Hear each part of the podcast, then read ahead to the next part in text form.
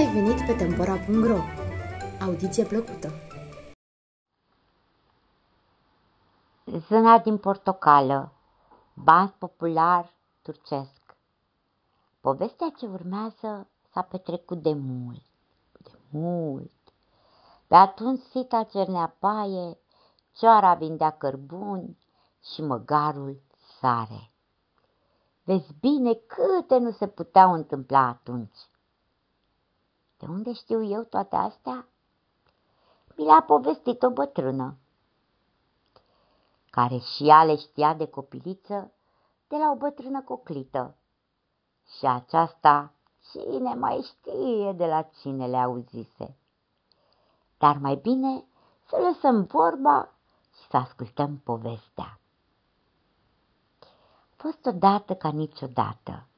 A fost odată un padișah care avea trei feciori. Când le veni sorocul, îi însură pe rând. Băiatul mai mare luă fiica unui alt padișah și plecă în țara acestuia să împărățească în locul socrului său bătrân. Mijlociul, odată cu nevasta, primi în dar și o țară pe care să o cârmuiască. Rămas acasă doar mezinul. El trebuia să stăpânească moșia străbună când tatăl său se va fi sfârșit. Într-o zi, pe când prințul se afla la o vânătoare, prin față îi trecu iute ca o săgeată o căprioară. Se luă după ea în goana calului, dar la o cotitură, căprioara întoarse o clipă capul și îl privi în ochi, apoi se mistui în codru. Prințul simți deodată cum îl năpădește o căldură în inimă și șopti fără voie: Ah, de-aș putea întâlni o fată cu ochii umezi și blânzi ca ai căprioarei, aș purta-o în suflet statornic toată viața. Mai rătăci el încoace și încolo în mreaja unui dor nedeslușit și până la urmă hotărâ să se întoarcă acasă. Dădu pinte-n calului și cum tocmai trecea pe sub niște copaci mai joși, o creangă îl șficui peste obraz și o picătură de sânge căzu peste umătul neatins. Din nou suspină prințul: Ah, de mi-ar da să am o fată cu fața albă ca neaua și buzele roșii ca picătura de sânge cald, aș îndrăgi-o pe ea și numai pe ea, câte zile aș trăi. Din clipa aceea, prințul nu-și mai află liniște. Tângea după fata pe care o plăsmuise închipuirea lui înfierbântată. Ce n-a făcut padișahul tată să-i întoarcă gândul? La darnic însă, băiatul se topea pe picioare.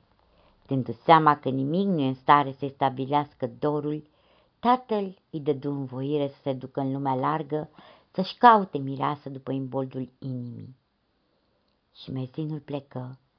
Merse el mult, mult, cu trei rămeleaguri care mai de care mai străine, întâlni în calea sa sute și mii de fete, dar niciuna nu se potrivea cu cea din gândul său.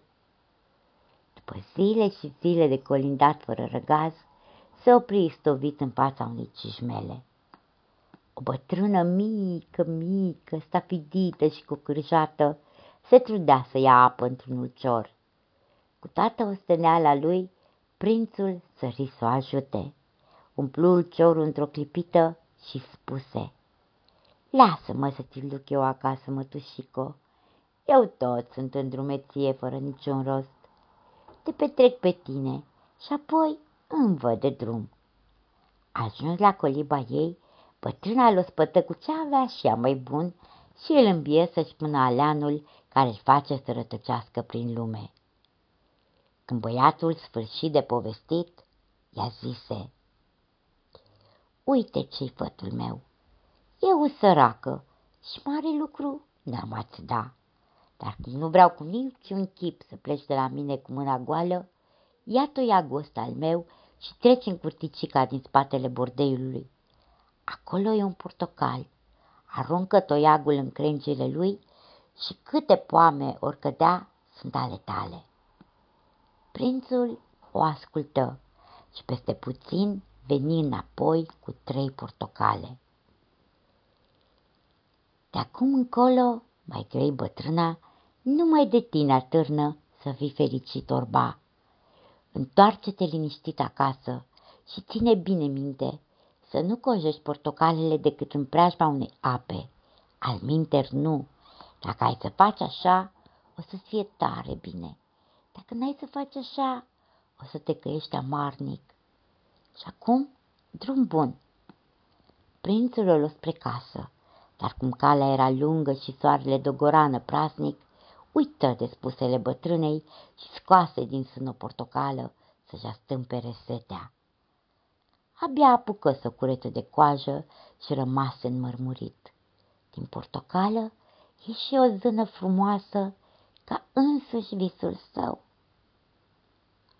Apă, șoptia stins, dar cum jur împrejur nu erau decât coline sterpe și pustii și nici o picătură de apă, zâna închise ochii și cu un oftat pieri.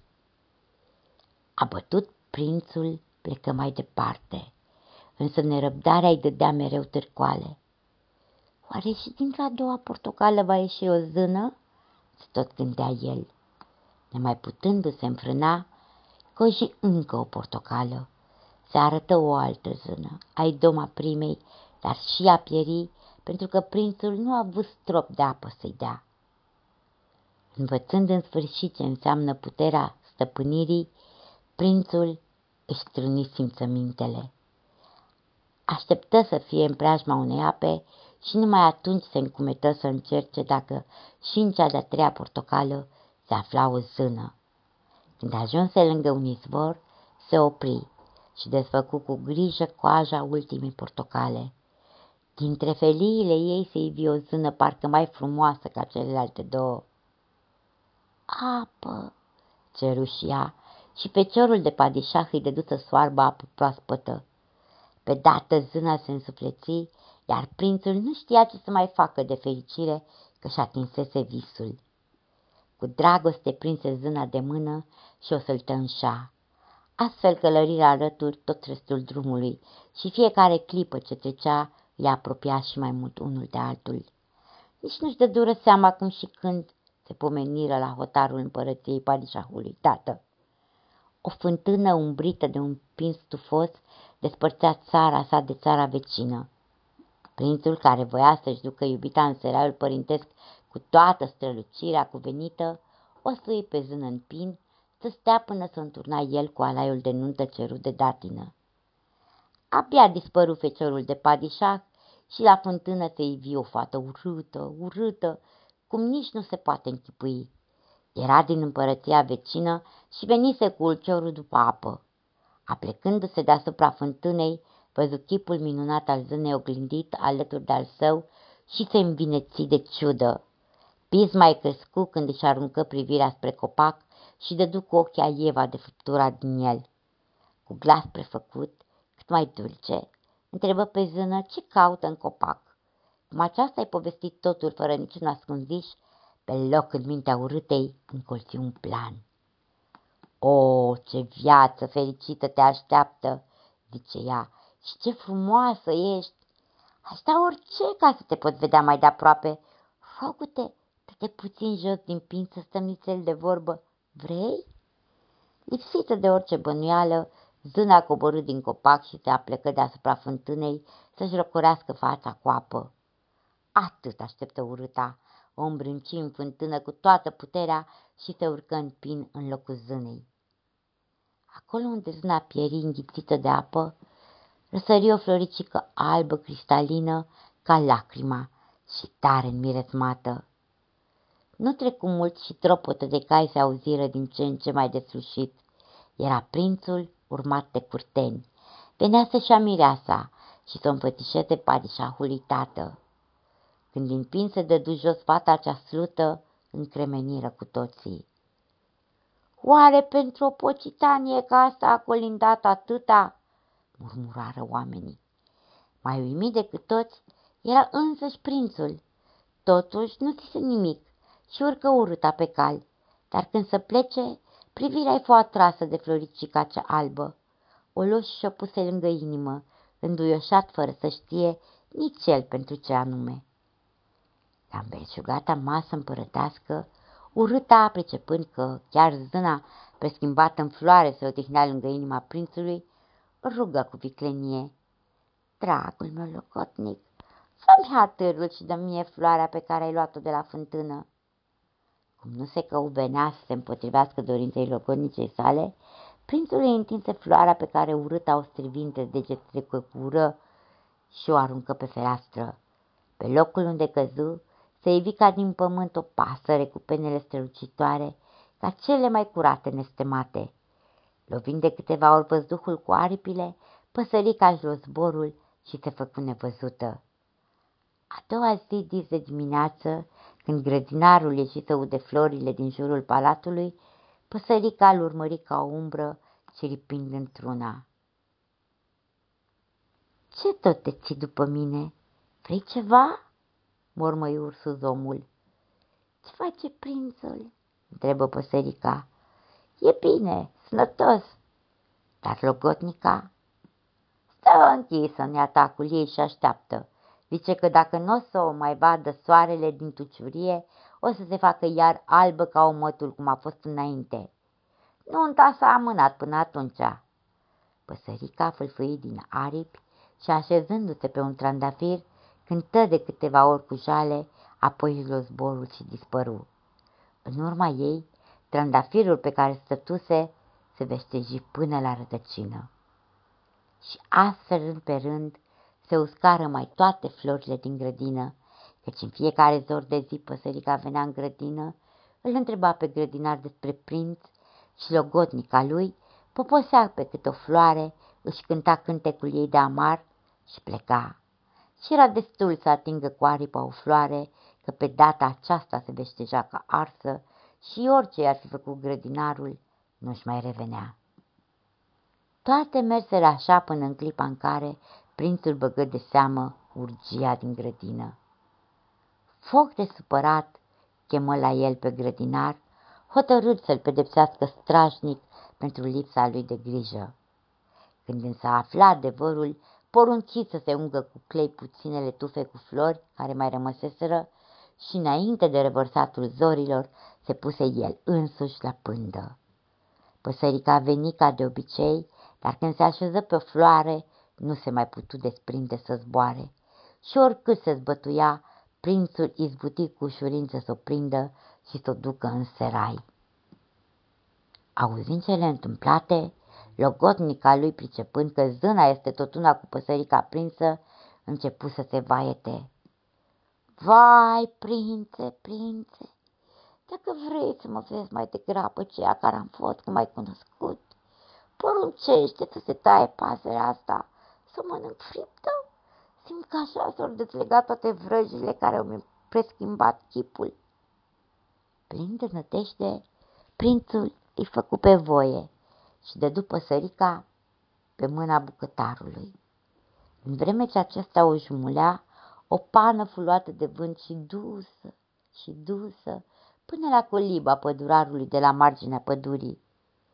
Văzând pe pervazul ferestruicii sale pana care strălucea ca stropită cu aur, pădurarului nu-i veni să o arunce. O luă și o puse bine pe măsuța scundă din odăiță și numai după aceea plecă la lucru. Când se întoarse seara acasă, trudit ca vai de el, ce-i văzut la ochii?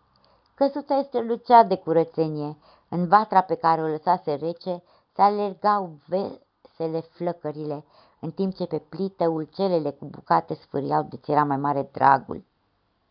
"Măi, măi, cine s-a fi făcut toate astea?"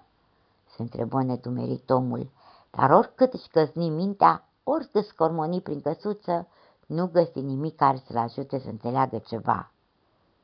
Zilele următoare se întâmplă la fel. Atunci, ce-i trecu prin cap moșneagului? Se prefăcu că pleacă în pădure ca de obicei, dar se piti afară în dreptul ușii și, cum auzi mișcare în căsuță, buzna și el înăuntru.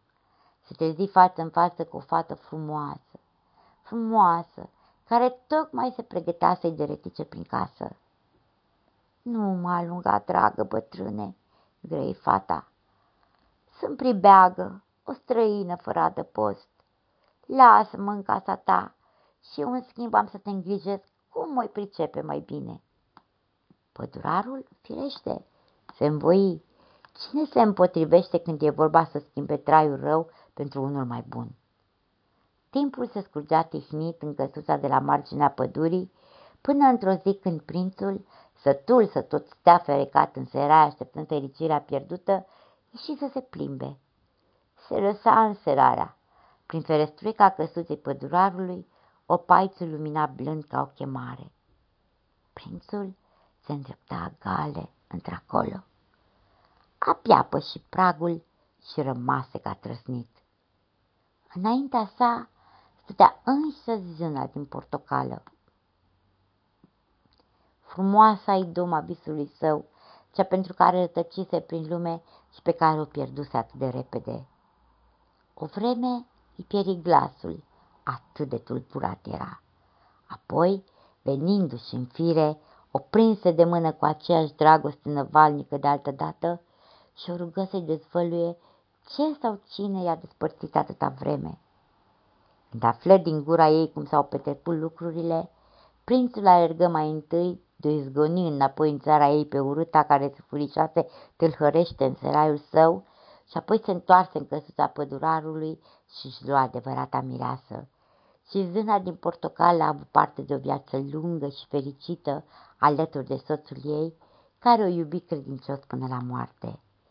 În amintirea zilelor tinereții, prințul devenit padișah, puse de se ridică pe locul fântânii urgisite de la hotarul împărăției, o alta, frumoasă, toată numai și numai din marmură albă. Pe ghizurile ei, un vestit cioplitor din piatră dăltui povestea pe care ați auzit-o, încheind-o cu o zicală din bătrân. Omul, dacă iubește trandafirul, trebuie să iubească și spinii, căci din tufișul plin de ghimpi crește floarea care îl încântă.